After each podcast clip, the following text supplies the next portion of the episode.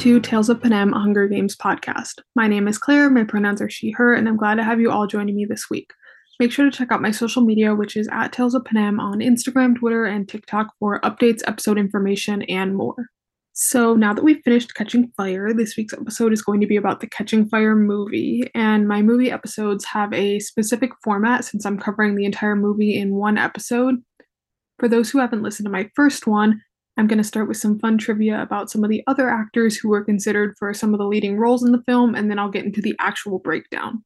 I've split the movie up into five sections, and for each section, I'll give a quick rundown of what happens, discuss any major book to movie differences, talk about anything else noteworthy within that section, and then give some fun facts about the actors, the filming process, etc. Finally, at the end of the episode, I'm going to talk briefly about the deleted scenes from the movie. So, obviously, our two big new characters for this film are Finnick Odair and Johanna Mason. As I'm sure we all know, Finnick Odair is played by Sam Claflin, and he is perfect for the role. He is truly perfect for the role. Um, but before he was cast, there were actually some other actors considered. Um, and just to name a few of the actors who got kind of to like the, I guess, like final round of auditions, um, Taylor Kitsch, which me personally, I would have gone insane if he'd been cast. I don't know if it would have been in a good way or a bad way. Um, Armie Hammer and Garrett Hedlund.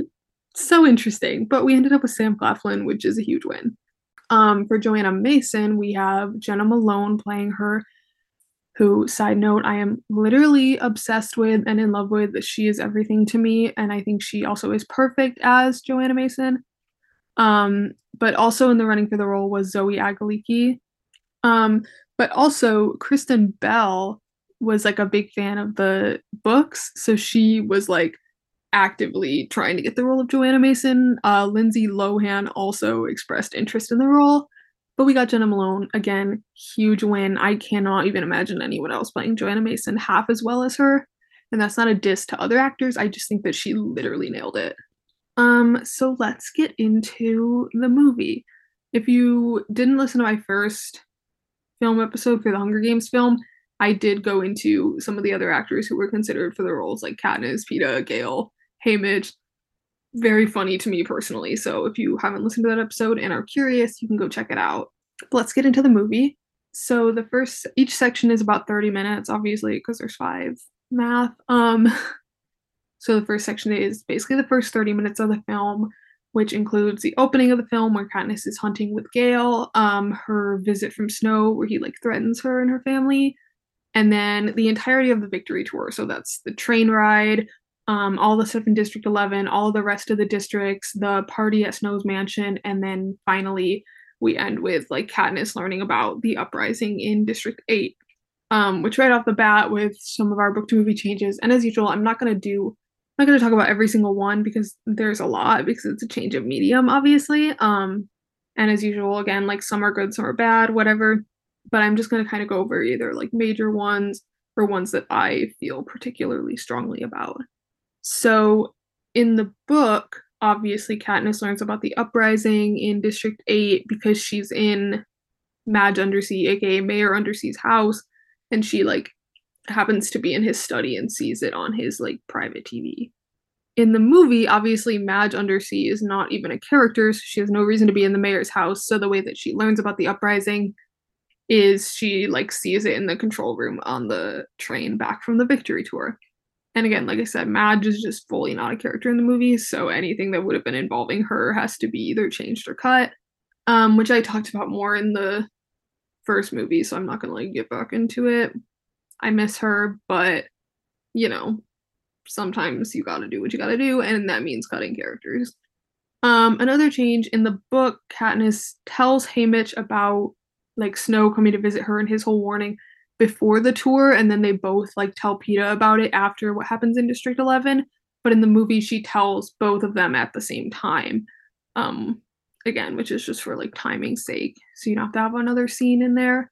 Um, me personally, I like it when she tells Haymitch in advance, um, because it gives us more Haymitch and Katniss one-on-one interaction, which you know I love.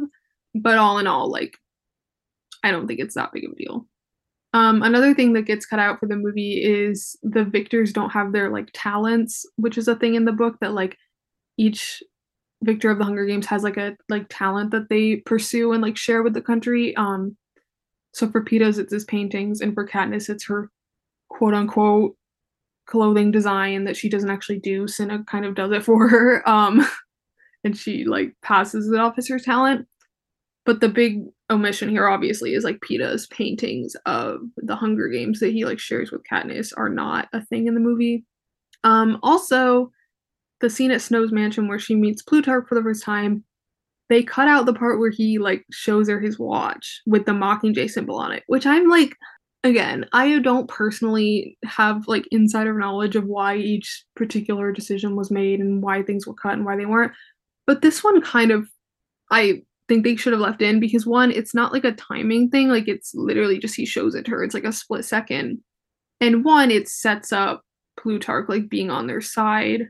Not that you know right off the bat that he's helping them, but like you have some idea that he's going to be important. Whereas when they meet in the movie, it's like, yeah, this is someone we're gonna want to pay attention to, but like it doesn't give you that same of like, oh, is he actually helping her out? And again, with the like it being the watch to kind of tip her off about the arena that they're using for the quarter quell. But, you know, it's fine. um, and then also something that was added for the film, obviously, is the scenes between like Snow and Plutarch that obviously couldn't have been in the book. It's very similar to the scenes with Snow and Seneca Crane in the first movie, because like we obviously can't get those scenes in the book because it's outside of Katniss's perspective. But I like that they add scenes like that for the movies because we get to see a little bit more of like what's going on in the world outside of like just what Katniss is experiencing. And then my trivia for this section, which is always one of my favorite things to do research on, because I I will admit that I do know a lot of this stuff already just because of how long I've been a fan, but I always do end up learning new things that are either very funny or very interesting or both. One that I personally find very interesting as someone who is currently pursuing costume design as a career. Like I'm studying in college right now. If you didn't know, now you know. Um, so sometimes a lot of my trivia are costume related because I have a lot of thoughts about it and I think it's cool. But most of the dresses that Elizabeth Banks as Effie obviously wears in this movie were created by fashion designer Sarah Burton for the famous fashion line Alexander McQueen. So they're like actual designer dresses that she sort of gave to Trish Somerville to use in this film. Um, and again, those are like most of Effie's, like obviously the butterfly one, which is so iconic. Um, and also like the one that she's wearing in her portrait. But I personally think that's very cool. And I have other stuff to say about the costumes in this film, but that's a little later. Um, also semi costume related is that when Katniss and Peeta when they're when they were filming the proposal scene between Katniss and Peeta, Josh Hutcherson actually split his pants. Um, there's also a lot of other funny stories about when that scene was being filmed and like how it ended up being in the movie because like you can't hear what they're saying, so he's basically kind of just saying like whatever because they knew they weren't gonna actually like hear what he was saying. Um, but yeah, that did happen. I think it's very funny. Um, and also there were almost 350 wigs used throughout the entire film. And there were 40 hairstylists and 20 cosmetology students on set as interns to like deal with all of the hair and makeup demands of the film, which is crazy, um, but also super cool because it obviously looks amazing. So it really paid off. Moving on to the next scene, um, which again is like 30 minutes to an hour of the film. So this this section starts with when they return home from the victory tour. So this is when Katniss like pulls Gale into the woods and tells him that they need to run away. Um, and then obviously the arrival of the additional peacekeepers, Commander Thread, all those people, and the sort of crackdown in District 12, and which brings us obvi- obviously to like Gale's whipping and the whole recovery process from that is all in this section. And then we get to the announcement of the quarter quell. And then my favorite scene, um, as we all know, which is when Katniss goes to Haymitch after the quarter quell announcement and it's like, we need to save Peeta. Love that scene. It's so good in the movie too. Like I talked about how it's literally my favorite scene when we were at that part in the book. but I think that it they translated it so well, and a lot of that obviously is due to the fact that like Woody Harrelson as Haymitch is literally everything to me. But yeah, so we have that scene. Love it so much. Um, and then the reaping for the quell where Katniss and Peeta, well, Katniss gets picked, Peeta volunteers. We all know this. And then they go to the Capitol. We have the tribute parade. And then we end this section with the iconic elevator scene in which they meet Johanna Mason. And I have the most fun trivia about that, but we'll get there. But first, let's start with book to movie changes. So we obviously still have Katniss asking Gale to leave with her, to which he basically is like, no. Um, but in the book, she also does get to ask Haymitch and Peeta to leave with her, or like tell them tells them of her plan to run away and that they should come with her. Those that doesn't happen in the movie. Also, we don't have Darius in the movie. Darius is the peacekeeper from District 12 who's like friends with Katniss and Gale. And obviously in the book, he tries to like intervene at Gale's whipping and then gets turned into an Avox who's like there at the Capitol when Katniss and Peeta show up as tributes again.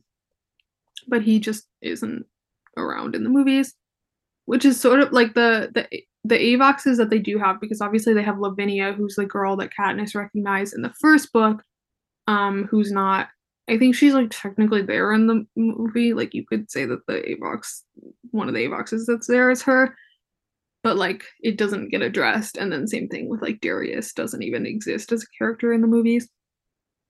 Um, also not in the movie is Bonnie and Twill, the two women that Katniss meets outside of District 12, who are running away from District 8 to go to District 13. And we literally never see them again in the books after that. Um, so it was just that one scene, but it's cut. And then same thing with like the whole Katniss goes out into the woods and then the fence gets turned back on. Like all none of that happens. And personal tragedy to me is that they don't watch Haymitch's Hunger Games on the train. Look, I get it, okay? It would have been a kind of a long scene because they watch like his interview and then like most of the events of the game, they would have had to really like condense it and cram it in there. They also would have had to like cast people to play like young Haymitch Abernathy. Okay, here's quick interlude.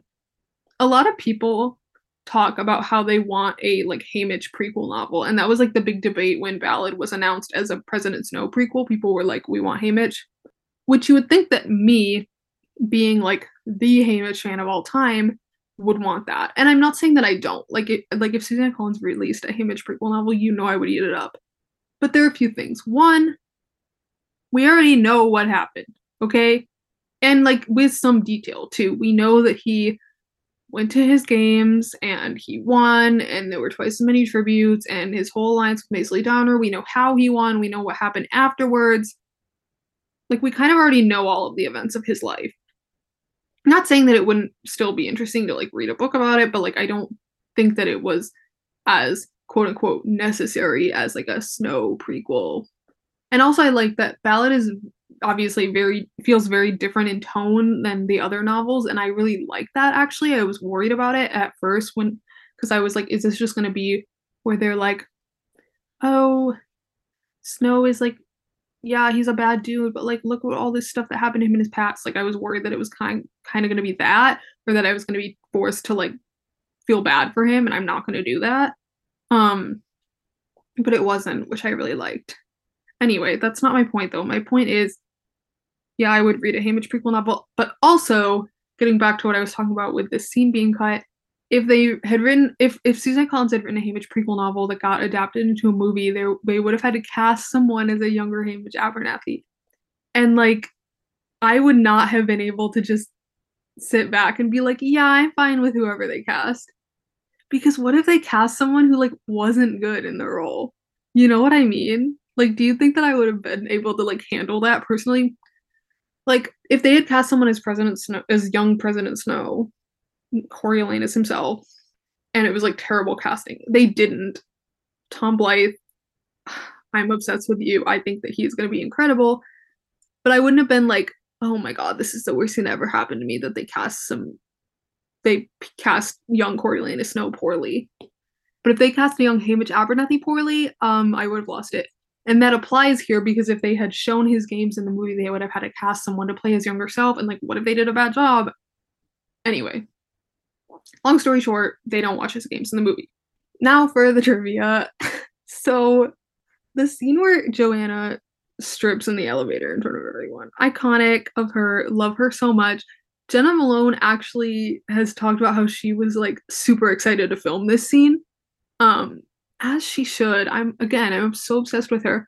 Um, but basically, the scene was filmed in a hotel elevator that was actually all glass. Um, and the hotel was not like closed for their production, so anyone could like see in. And she fully didn't have any clothes on um in this elevator that literally anyone could see in. And at one point, like a hotel employee or someone like walked into the elevator while she was fully didn't have clothes on and was like, hmm, okay, so interesting. And she basically just kind of like laughed it off and then they kept going. And I'm like, what? It, it's so, it's so iconic of her, first of all, of Jena Malone, but also like literally just imagine that scenario. um, so yeah, I think that's one of the funniest behind the scenes stories that I've ever heard about any of these films. Um, and also Sam Claflin did eat like an entire box of sugar cubes during the time where they were filming the scene where he like introduces himself to Katniss because he would eat multiple every take and they did a bunch of takes, so he basically ate like an entire box, which is just fun. Okay, moving on to the next section, which is the next half hour, um, which starts off with all the training scenes and then leading up obviously to their private sessions with the game makers and then the tribute interviews, um, and then Katniss and Peeta say their goodbyes to Haymitch and Effie. Very sad. We have Cinna's death, also very sad, or I guess not his death, but where he gets like taken away and you know he's gonna die. So basically his death. The start of the actual games, which is when Katniss forms her alliance with Finnick and Mags, and then Peeta hitting the force field and being brought back to life taking us all the way up to the start of the first night in the arena. So just in general, the like training scenes are kind of shortened. There's less of the sort of like bonding with the other victors that happens in the book, which is all obviously just for like time's sake. We don't really have time for all of that. We also don't get Katniss and Peeta's training scores because they both do score perfect 12s, which Haymitch says it's like the game maker's way of getting everyone to target them first as like punishment for what they did in their private sessions. Also, very sad. They cut out all of the like rooftop scenes with Katniss and Peeta, all the like picnic scenes. it's fine. I'm not still mad about it. I am a little bit. Um but you know, it's okay. It's fine. And then also a smaller thing, but Katniss and Peeta do get to say goodbye to Effie in person, which they don't get to do in the book because she basically gets sent home. So they only get to say goodbye to Haymitch and their stylist, and they tell Haymitch to like say bye to Effie for them. But in the movie, they say goodbye to her personally, which I like because I do love Effie. Um, anyway, also, this is where I want to talk a little bit more about the costumes because obviously the tribute interview looks are incredible. Like, I mean, obviously the the wedding dress into the Mockingjay gown moment is amazing, perfectly executed. I talked with the last movie about how I didn't really love the way they executed Katniss's interview dress. I thought the like flames looked cool, but the dress itself was just eh. um sorry for being such a hater, but it's just true. But this one was perfect. And I will say this movie definitely like hands down has the best costumes of all four movies. Like that's not even a debate. I think that yeah, like I said with Hunger Games, some of the costumes were good, some of them didn't really hit for me. Um and then Mockingjay, I feel like the costumes were really good. But the only thing is, well, here's where I'm going with this is that Trish Somerville, who did the costumes for Catching Fire, is returning to do the costumes for Ballad, or did do the costumes for Ballad of Songbirds and Snakes. Um, which is a huge win because, like I said, I think that the costumes for Catching Fire are the best. And even like, and she only did Catching Fire, she didn't do any of the other movies. The thing with Mockingjay is that the costumes were really good, but they're all very military, obviously, because like that's what most of that movie is. And so while I think they were really good for for those two movies, for both parts of Mockingjay, in terms of how they would translate into ballad, I think that Trish Somerville is the best choice because the costumes for Catching Fire could translate really well. Like that style could translate really, really well to ballad. And obviously it's different because we're going back 65 years. The style is going to be very different, like on a personal level. And like it's all capital people or mostly capital people there is some district people. Anyway, the beside the point, my point is I think that she is the best possible choice to do that movie. And I literally got so excited when they announced that she was gonna come back and do the costumes. So we really won with that one. Also, side note, we know how I feel about the if it weren't for the baby scene. I think we all are obsessed with that scene. Um, in my personal experience, everyone still thinks about it on the daily. Josh Hutcherson literally killed it. Literally killed it. Also, he has the iconic little like nod to Haymitch after he does it. Ugh, love it. It's so good. Anyway, moving on to trivia. Um, this one's just kind of cool is that when Katniss does the like archery kind of simulator thing with like the little yellow blocky people who are attacking her, um, where she like shows off her archery skills to everyone, the like fake people that she's shooting are meant to sort of resemble like the other victors. So like one has spears like Brutus does, one has a trident like Finnick, one throws like an axe at her like Johanna would do. So it was like specifically tailored to be like fit the people that you're facing off against, which is just cool and interesting. Also, um, so a lot of the scenes for Catching Fire, obviously, like there's a lot of water around, and Francis Lawrence said that Lynn Cohen, who plays Mags, didn't have to go into the water just for like health reasons. And then I think like literally the first scene that they were filming, Sam Claflin like tripped and dropped her into the water. Which like everyone was fine. She thought it was funny. Um half of the like trivia for this one is just behind the scenes stories that are funny, which like I love that.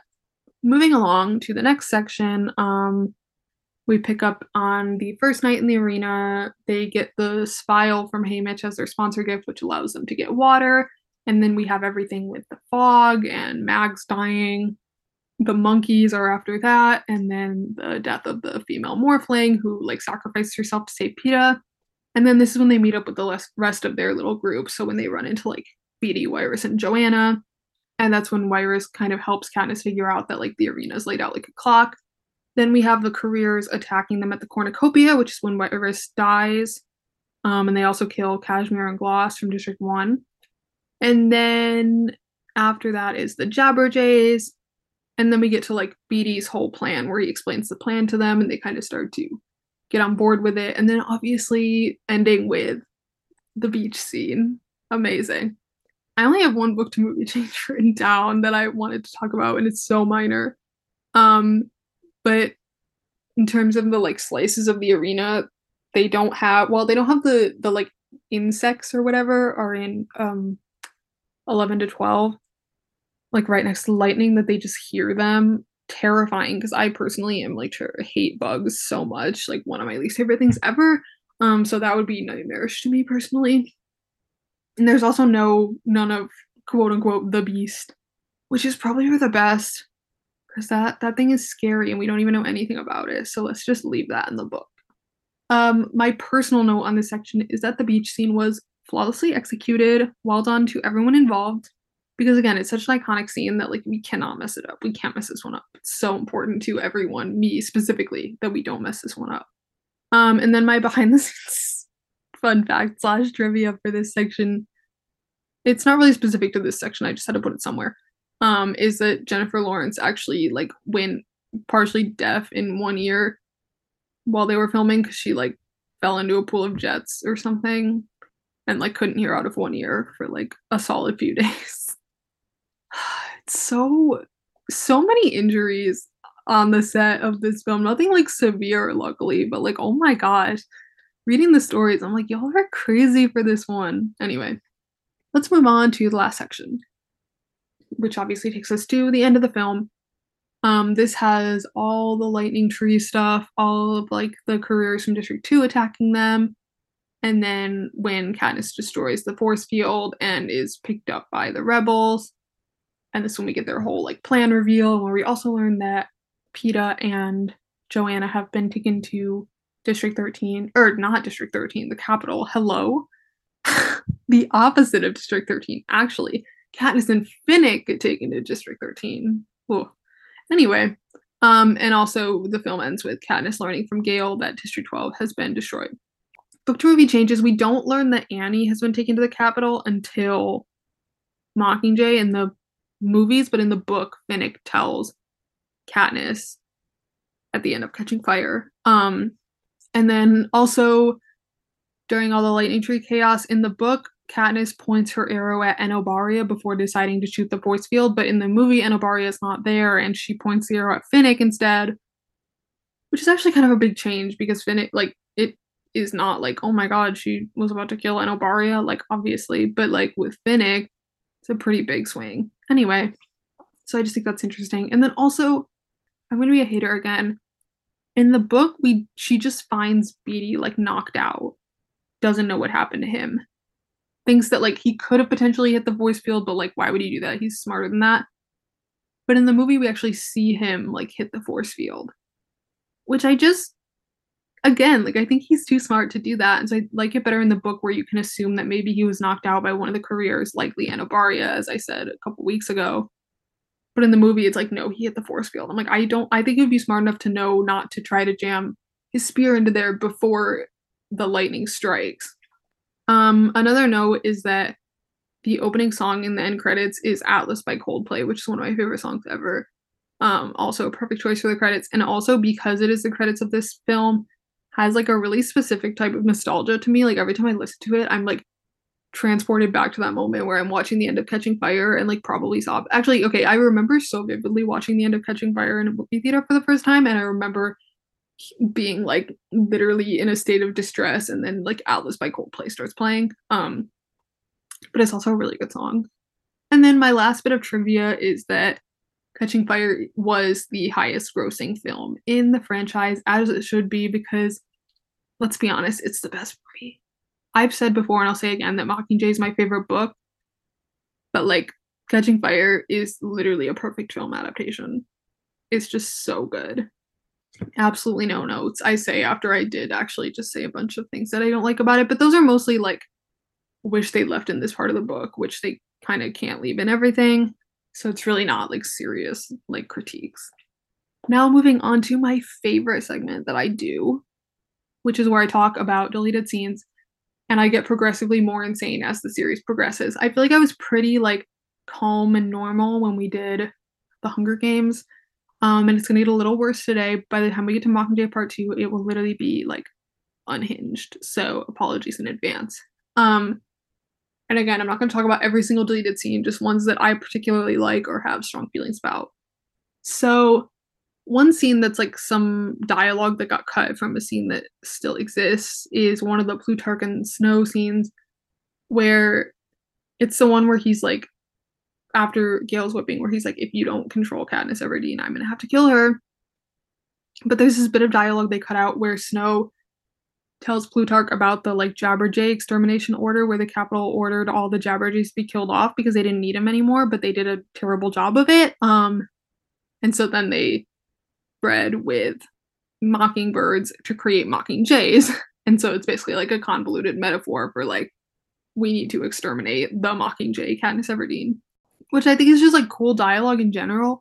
But now, after reading Ballad of Songbirds and Snakes, it hits so much differently because we learn in that book that Snow like hated Mockingjays, and this was obviously long before Katniss Everdeen. This was in like the tenth Hunger Games, so sixty-five years earlier, and he literally hates them because they're so much harder to catch and kill than the Jabberjays are. And so I think that like when this dialogue got cut, it's like yeah, it's not a big deal but now looking back and having read Ballad, I'm like, oh, I wish they would have kept that one in because it would hit so different after reading Ballad of Songbirds and Snakes. So I just think it's like cool dialogue. Um, also, right after this would have been the scene where Plutarch like switches out the envelopes, which I don't think really needs to be in there because like heavily implied that it did happen. But it's also like I said, a change from the book where Plutarch didn't know that the victors were gonna be sent back into the arena, and so he was just trying to tip Katniss off about the arena like as a mentor but in the movies it's kind of implied that like he knew or he was the one who switched the envelopes but there was actually a scene of that that got cut Um, also, my personal favorite for this film is when Finnick teaches Katniss how to tie the noose. I don't even have the words for this one. You just have to go look it up. Just look up like Finnick Odair knot tying deleted scene catching fire. I don't know. It's on YouTube. You can find it pretty easily. But I just think it's so so fun. Um so yeah, that's all I really have to say about that one. And then finally there was a scene on where Katniss and Peeta are on the rooftop of the like tribute center. And it's after they do their like private session with the game makers and he basically tells her like i never meant for you to see what i did. Um and she's like i'm glad you did it blah blah blah. But she says to him quote i'm not going to be another piece in their games like literally quoting back to him the thing that he said before the first games and i've talked about how that rooftop scene in the first games is like literally one of my favorite scenes ever and so i would have loved if they'd kept this of like her repeating back to him his own words and basically showing that like she understands it now when she really didn't back then. Also, it's just like anytime we can have another like nice little Katniss and Peeta moment, I would love to have it. but yeah, those are my main deleted scenes I wanted to talk about. Anyway, that's Catching Fire, the movie. Um, as I said, literally perfect film adaptation. It's so good. Um, also my favorite movie of all time. I'm sure this is not shocking information to anyone. Um, but it's true. And yeah, also like I said, Trish Summerville coming back to do the costumes for Ballad, literally the biggest win we could have possibly had, and I'm so excited. Not that I wasn't already excited for that film, but like now I have so much faith in the costumes and they're going to be incredible, especially because we have Lucy Gray who wears like these gorgeous outfits that are kind of that are very different from anything we've seen before in the franchise and sometimes kind of like over the top, very vibrant and colorful. And so I think it takes a very specific designer to be able to execute that in a way that doesn't look like it has to look okay. The thing is that the ca- the Capitol style and like the sort of more like bright style of the Hunger Games, and obviously Lucy Gray is not from the Capitol, but the things she wears are very different from what the typical people of District 12 would wear. But it's like kind of campy, but it can't be too camp- like, and that sounds so dumb, but I think you get what I'm saying that like it does have to be a little campy, yeah, but not so campy that it looks tacky and bad. And I think that Trish Summerville will be able to pull off her dresses. Like I'm specifically thinking obviously about the one she wears at the reaping that's like rainbow. That I'm like I I think that that could dress could look so stupid and bad if not well designed, but I think that with her designs it's to look good.